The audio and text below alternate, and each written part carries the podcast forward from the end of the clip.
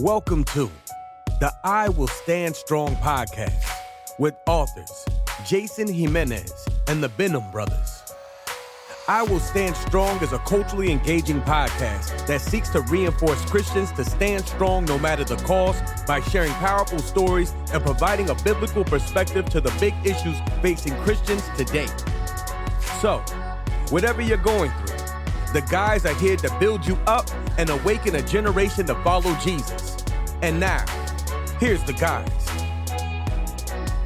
What's up, friends? Welcome to I Will Stand Strong podcast. Jason Jimenez with you as always, and sadly but true, with the Benham Brothers. you know, you, say welcome. welcome. Yeah, it's, Wel- it's welcome. it's welcome. well, see, I know we're the South, so welcome, my Let's friends. say it like Texans. we live in we live in Charlotte, North Carolina. So with that, let's do this. So, what's up, y'all? Y'all doing good? Yeah, no, y'all's not that much. Y'all? That's not That's that not a big That's deal. not Well, you guys- Charlotte. That's more Texas. Well, it's true. You but you guys came from Texas and you Yeah, came that's out here with y'all. I didn't. I'm re- I hail from Arizona, so you know. but- So now so we you're making live- fun of me when we just start off. You know, we're here to help people stand strong, and you're, You're like, the make fun one of the way that I say started. welcome, You started it. welcome. I was going to say that now we live in one of the 49 lesser states. Why and is when that? you're a true Texan, Oh, I see what you're saying. the Lone Star oh, you're one of State. those people. Yeah. Yeah. You guys think you're better because you guys came from Texas? Why'd you Mm-hmm. move then? I don't know. See, you guys just walked in self No, contradiction we, there. we we fell in love with the Carolinas during the minor leagues. We just couldn't get away from it. So you guys just weren't okay. good Here we to are. Let's Texas. move. So this- we're, we're here. everybody's so we welcome heard you our guys. story. We need to hear your Yeah. story now. So open we, up. we just did our story, man. Yeah. So now so today, so we can. So you guys won't talk. You're going to let me talk and, and tell my story. Unless you make a good point, and then we'll jump. I'm in always making good elaborate points today on 'cause those the Holy points. Spirit. Yeah. Well, listen. Before we we dive into my story, if you guys have already checked out our previous podcasts, um, then that's awesome. We thank you guys for your support. If you have not, there are other podcasts out there. Check those things out. And one of them, the Benham brothers talked about their story, which is very powerful, and it definitely has been just an incredible testimony to see for the last few years how God has used them in a mighty way, not just in the church world, but the impact that they're having uh, around the nation politically, in the media, in business. And so we just want you guys to know that there are many Christians out there that are standing strong in their faith for the Lord. And we are here to spotlight those sometimes because oftentimes with the fake news, you know, as Trump says, you're not going to get a lot of these great, amazing stories that even Fox News, JB, doesn't even touch on. You know what I'm saying? so we will touch on them here on I Will Stand Strong podcast because we want you guys to know that there are amazing people out there that are living for Christ. So as always, you can check out our website, iwillstandstrong.org, the Benham Brothers websites, all the books, articles that we do, Stand Strong Ministries that Take we the cover. pledge. Take the pledge. Take as it. always, I think that's a big thing. If you want to know immediately a call to action, it's great that you're listening and you're sharing it. That's part of the movement. But take that pledge and let people know that you are standing strong in three key areas that we always want to emphasize on this podcast. Number one is to love God and His Word. Number two is that you are living in community. As Christians, you cannot grow alone. Mm-hmm. You need to grow together. Philippians 4 1 tells us to stand strong in one spirit. Okay, so yes, we stand strong in the mighty power of God, Ephesians 6:10, but we also do it as a body of believers. And number three is to lead as a voice of truth no matter where you are at. So love, live, lead. That's pretty creative. But but think but you're not with that. supposed to end a sentence with the word at. It's Listen, just you have to lead this is conver- wherever this- you are. that's this- copy editing from not our wherever you are at. Th- This this this is Where this you is at? conversation. Grammatically, we don't always have to be correct when we're dialoguing. So JB, just please be quiet. I'm here to help. and when I point to you, then you can start All right, talking. the focus the focus is your story now. Yeah, Let's hear your yeah. story, man. So, yeah. And and and I just I do want to say this before you jump in. Authenticity is needed in the body of Christ. We can't pretend that we're all perfect. I think for I remember when Jason and I were young boys, uh, and and then we went to Liberty, and and oftentimes people will speak, and when they speak, it's in my mind. I was like, man, they're so good, man, they speak so awesome. I bet they've never done what I just did, or they mm-hmm. never would think what my brother was thinking. Oh, trust me, Jason, some of his thoughts. Holy cow! Jeez, amen to that. Man. no, but Whiz. but, I just feel we've evil got to being be by him. real. We got to be reals. David we gotta be activated reals. on what I thought. Yeah, but we be have to be willing to share our struggles. We have to be willing as leaders to step in and speak. And man, when a parent hears that and can give this podcast to their kid and say, "Hey, listen, these dudes."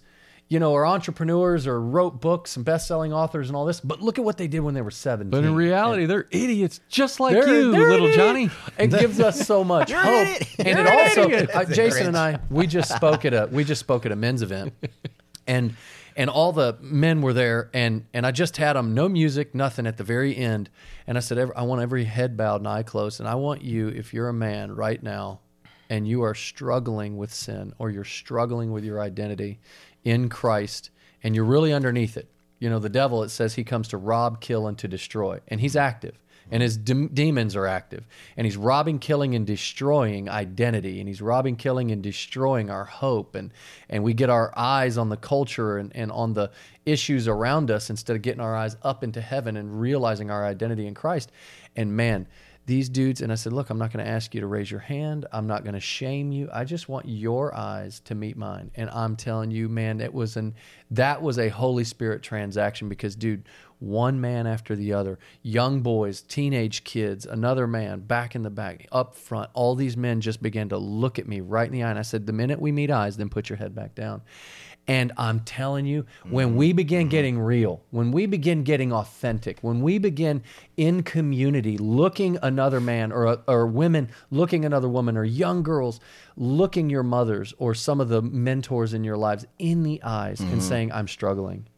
And leaders doing the same thing, man, that's the way we get revival. And then on that foundation, we then can say, we will stand strong because we understand our identity in Christ. So that leads into you telling us about And your I'm really story. glad that David's going to give you an opportunity to speak. I am. Jimenez. You've only got Because a I few was wondering minutes if he was going to keep going for another 10 or 15 It's fine. We just edit him out. I mean, that's that's a great thing about. Listen, I got an offering plate here you I'd like to pass. yeah, no. I just gave my life to the. Lord just just by hearing that. I know. I.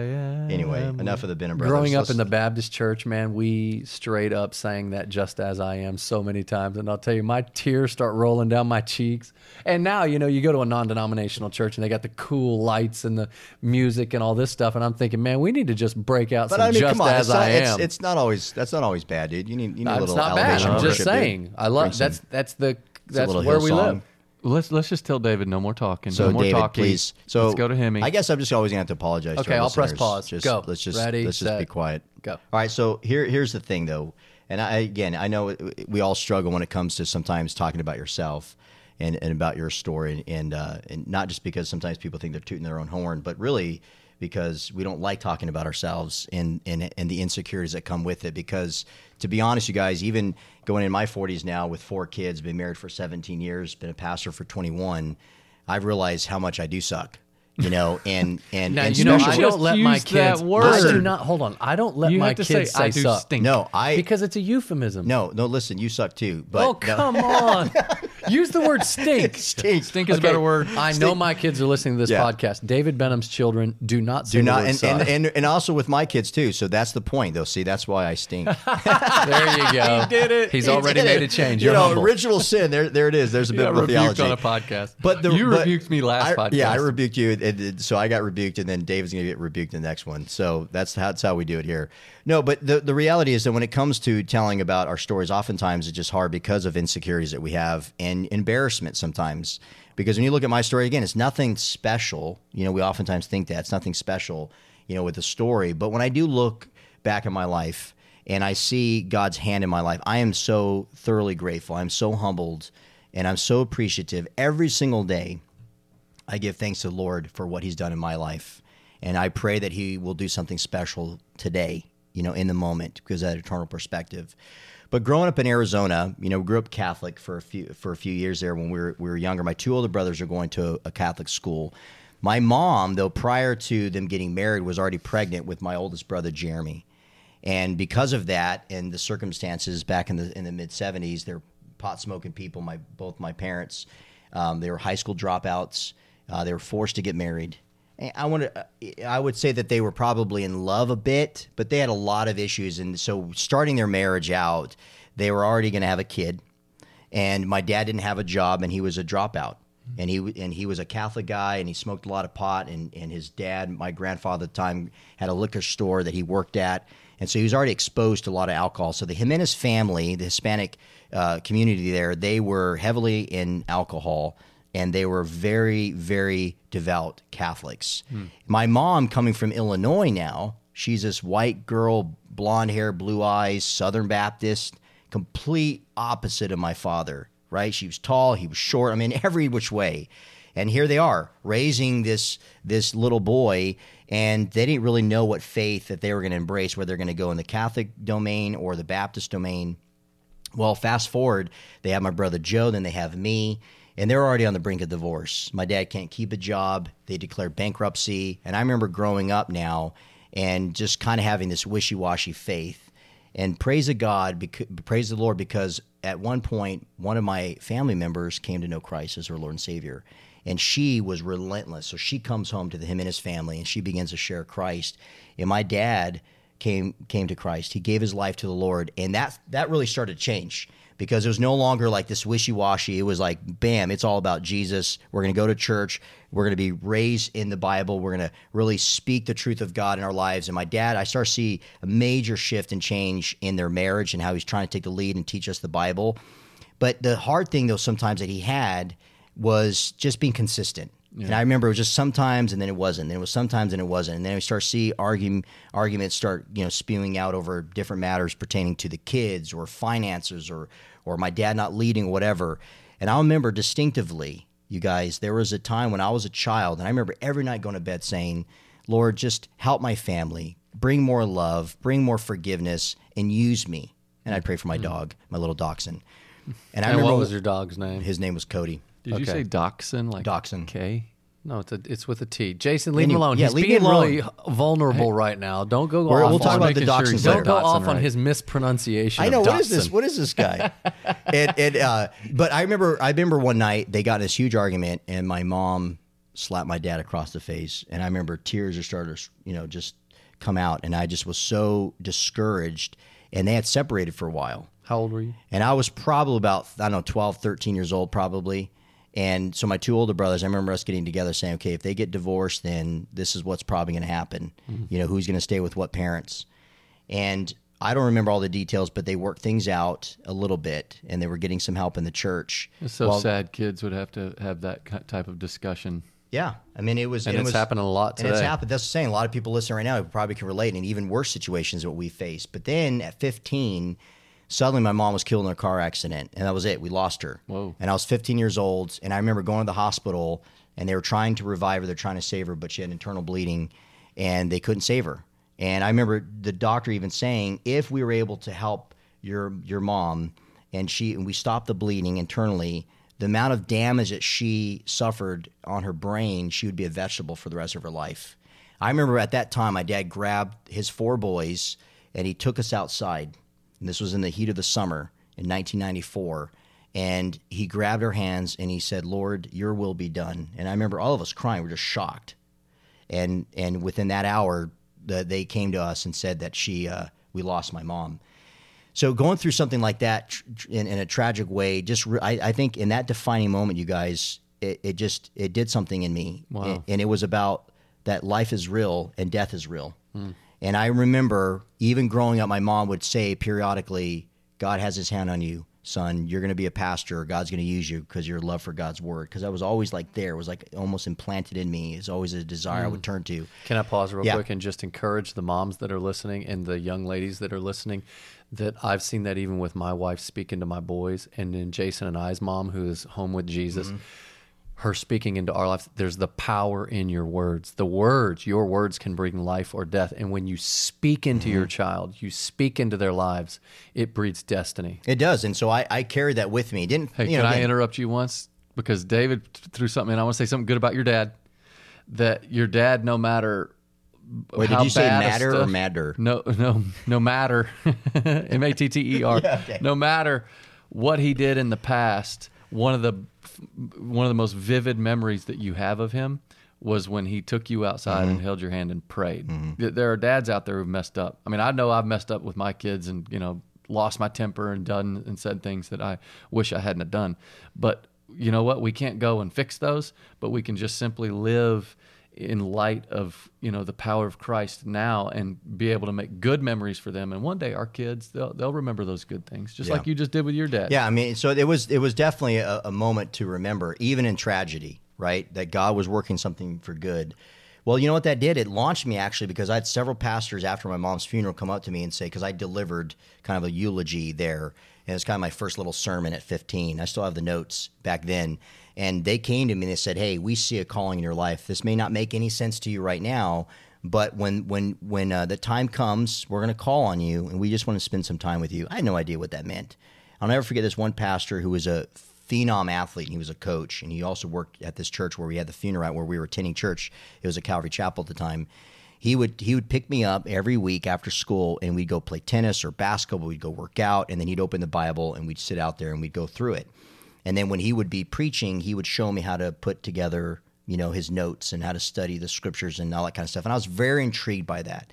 Well, fast forward, I graduate early, and I had all this academic scholarships to, to attend to around the nation, and I was debating about which ones I was going to take.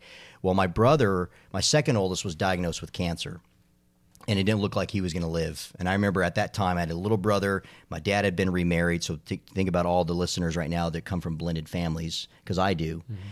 And just the struggle and just the the nuances, you know, the complexities that was coming out of those situations. And I remember I just felt I need to stay here. Well, by turning down all these academic scholarships, I decided to stay with my family and go through this pastoral internship in Tucson, Arizona. And it was there, my friends, that I learned about God's grace, about the calling to become a shepherd of people's souls, 1 Peter 5 4, to be that pastor that my mom was prophetically telling me when I was a kid. Hmm. And seeing the time that these pastors were spending with me and the, the love that I had for them, the respect that I had for them, the mentors that God had put in my life, and the meaning that it had in my life. Well, I remember this was it. This is what God had called me to do. It wasn't basketball, it wasn't investment or different things that I was looking to do, Or or a eh, lawyer, or going backwards in bitterness or going backwards. Yeah, and using- despair, yeah. which can easily happen. It happens to so many. So I, I, I just remember that it was very distinct, very clear. Now remember, it just wasn't like overnight. It was it was it was several nights of pondering and, and meditating and reflecting, having people speak into my life. But it just became clear at this period of my life. This is what God had called me to do: is to invest in souls. And so God started to put incredible people in my life. And then I started to go to school, met a great woman who's now my wife, Celia, who we have four kids now. And I remember years into our early ministry, working with families in Tucson, Arizona, going on college campuses to the University of Arizona, doing some form of apologetics, which just means giving a defense of the Christian faith. So when people attack it or use objections or the Bible isn't true or there's no God or Jesus isn't the only way or you're a bigot, you're intolerant, how do you respond to those kind of situations? I remember you guys, I was devouring every book that I can get my hands on. And in 2003, we had there was this conference in Charlotte, North Carolina. Now I'd never been to the East Coast, hadn't traveled much in my entire life, but I remember showing this to my wife, and I said, "Would you would you think that you know we had two small kids at the time? Would you think that we can go to this?"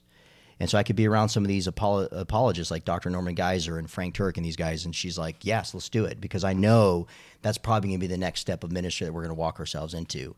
At the time, we didn't mention it at all to anyone other than our parents, and they already knew hmm. God is going to God is going to move us out. So we came to Charlotte, went to this conference, met a few people, didn't think anything of it. But we remember the last meal that we had here in Charlotte in 2003 that God was calling us to pack our bags to move. But we go back to Tucson, and you know the internet's growing more. There's more things online, and we start applying in different church positions. I'm getting rejected left and right. I'm not even getting callbacks. Jason's used to that. Yeah, and the Benham brothers know about rejection, you know, and and and so I just I just started to feel defeated. Hmm. One night, a friend came over who was doing ministry with us, and he says, "You need to leave. If you stay here, Jason, you would be in sin." He called me out. And I remember that night, my wife goes to bed and she says, You need to spend time with the Lord. And I said, You're right. I need to spend time with the Lord. And hearing this open rebuke from a dear friend that I respected, and I turned to Colossians chapter 1. Let me read verses 9 and 10. It says, And so from the day we heard, we have not ceased to pray for you, asking that you may be filled with the knowledge of his will and all spiritual wisdom and understanding, so as to walk in a manner worthy of the Lord, fully pleasing him, bearing fruit in every good work and growing in the knowledge of the Lord. I remember that. I said, if Lord, if I want to grow in your knowledge, I need to leave. We packed our bags. within that year, and we left and we came to North Carolina to go to seminary at SES to, to learn under the greatest mind, I believe, alive in the Christian faith, Dr. Norman Geisler. And we, I had no job, had nothing. We had taken some of our savings and we had a no doc loan, which was not something wise really to do. Yeah. But we just stepped out in faith and we just sold everything in Tucson, left both my my wife's family and my family, and came to a city that we didn't really know anybody. I didn't have a job. And I just started to take classes at SES to start to go to seminary to just learn apologetics, theology, and philosophy. And it was within about six months of not having a job, we were dwindling down to nothing. Our savings was just nothing. And I remember at that period of time, when we were looking at the finances and I was taking classes, I didn't even know how I was going to afford the next semester and raise my two kids and provide for them in healthcare and all those kind of things that weigh you down. And no job offers. I had this one job offer and then it fell through. And, and so I was feeling so discouraged, you guys, so depressed, felt like a loser. Why did I do this? What am I going to say to my family? What am I going to say to the church that sent me? You know, all these things. We thought we had it together. I thought I was going to get a job within the next month or two when I moved to Charlotte. Mm-hmm. Not happening. And I just remember God breaking me and just saying, Lord, this is not my plan. This is not my life. This is about you, but I know what you've called me to do. And then fast forward, God brought this amazing person in my life in this amazing church. And it just was just an eye opening experience. And I say that, and there's so much more we can talk about, but I say that just on this podcast today because we know you guys, right? We're with a lot of people who feel a calling in their life, but they're not willing to make yeah. the sacrifice. They're not willing to say, I will leave father and mother. I will hate this in the world and love the Lord and trust that he has a greater plan. And I'm telling you guys, when I read this verse in Colossians 1:10 in my life, and again, I was molested when I was a kid. Okay, mm. I was violated when I was oh. a kid and just going through the trauma and going through that experience and having to be interviewed by child protective services and and and, and knowing that someone like like a family member would take advantage of innocence like that mm. i remember going through the bankruptcy with my family i remember struggling in school having a learning disability and not able to speak in public I would get my words mixed up. You know, when I would read a book, I, I couldn't follow instructions. What would average a, a, kid 30 minutes to do homework took me two hours. I just remember, guys, feeling stupid for much of my life. I had tutors in elementary. And I'm telling you guys, when you give your life to Lord, you you take all of these frailties and all these insecurities and you give it to the Lord and say, My identity is not in the poverty that I grew up in. My identity is not in losing a mom or being molested. My identity is in Christ. And God can use this and Absolutely. you can use it as a testimony to help other people heal. That's why I'm here today. Yeah, one of the things I think it's interesting, Jay, is um, we still grieve as believers with the death of your mother, with that molestation issue, but our grief doesn't end in despair. Right. Which brings depression, suicide, and all these other things. Our grief ends in hope. In other words, we have hope that there mm-hmm. can be restoration. We can have hope that we will see God. We will see justice in this earth. Walk through real quick, and now I'm kind of taking your lead. Walk through real quick the whole molestation thing in terms of how you got through that. Why are you not bitter about that right now? Why, how how are you uh, able? And mm-hmm. I think I know the answer, but I want you to just walk through it because there are people listening to this, or there are even other leaders that uh, are helping folks walk right. through this that can be uh, learned? Well, I, that, it's a good question. So I, I would say it was again. It's, it sounds uh, very cheesy, but Jesus. I I remember crying out to Jesus, and it was really it took me to about 19 years old. Really, when I remember encountering this family member who had already been suffering through some illnesses, and he had a, a mini stroke, and so his memory loss, you know, was was was very pre- very prevalent at that period of time. And I remember encountering him at a family function, didn't know he was going to be there, hadn't seen him in years. And I remember I just wanted to go over there and just break his neck. Yeah. Like, you know, that mm. the fact that he was there. That's understandable. And, and being a young man, you know, I was doing kickboxing and lifting weights and thinking I just I would destroy this guy. And I remember feeling that way and the grat- the gratification that was going to come as a result of yeah. just envisioning that. Revenge. Yeah, sure. Revenge. But then immediately I remember saying, Lord, I don't want that for my life. Now, I hadn't really thought about it. I think that I buried it like a lot of victims do. They bury it, you know? And, but I could see it was problematic in some areas of my life. But I remember at that moment, I looked at him and, the, and when I cried out to the Lord for help, this, this empathy, this mm. forgiveness just covered me, just filled me. And I said, I do not want to walk in bitterness. I want to walk in forgiveness. Wow. I have forgiven him and I want to live. I was just was speaking at a, an event in California and I had this mother come up to me afterwards. And when I had shared my testimony about being molested, she says, My son is in his late 30s and he's yet to forgive the person who violated him. She's like, How did you find that forgiveness? And I said, It's only in Jesus Christ ma'am. I told her that. I prayed over her. She was crying, and she says, My son, as a result of it, has turned to substance abuse Yeah. to cover it. And it was very bad, you guys. I've had many people, I've had ancestral relationships, people that have come to me sharing some sick, twisted things. But you know what? There's forgiveness in Jesus. and so I think, as uh, I was just going to say real quick, verse? Hebrews twelve fifteen is a phenomenal verse for this. But it says, See to it that no one falls short of the grace of God, and that no hmm. bitter root grows up to cause trouble and defile many. So when we minimize the grace of God, hmm. even in the most disgusting hmm.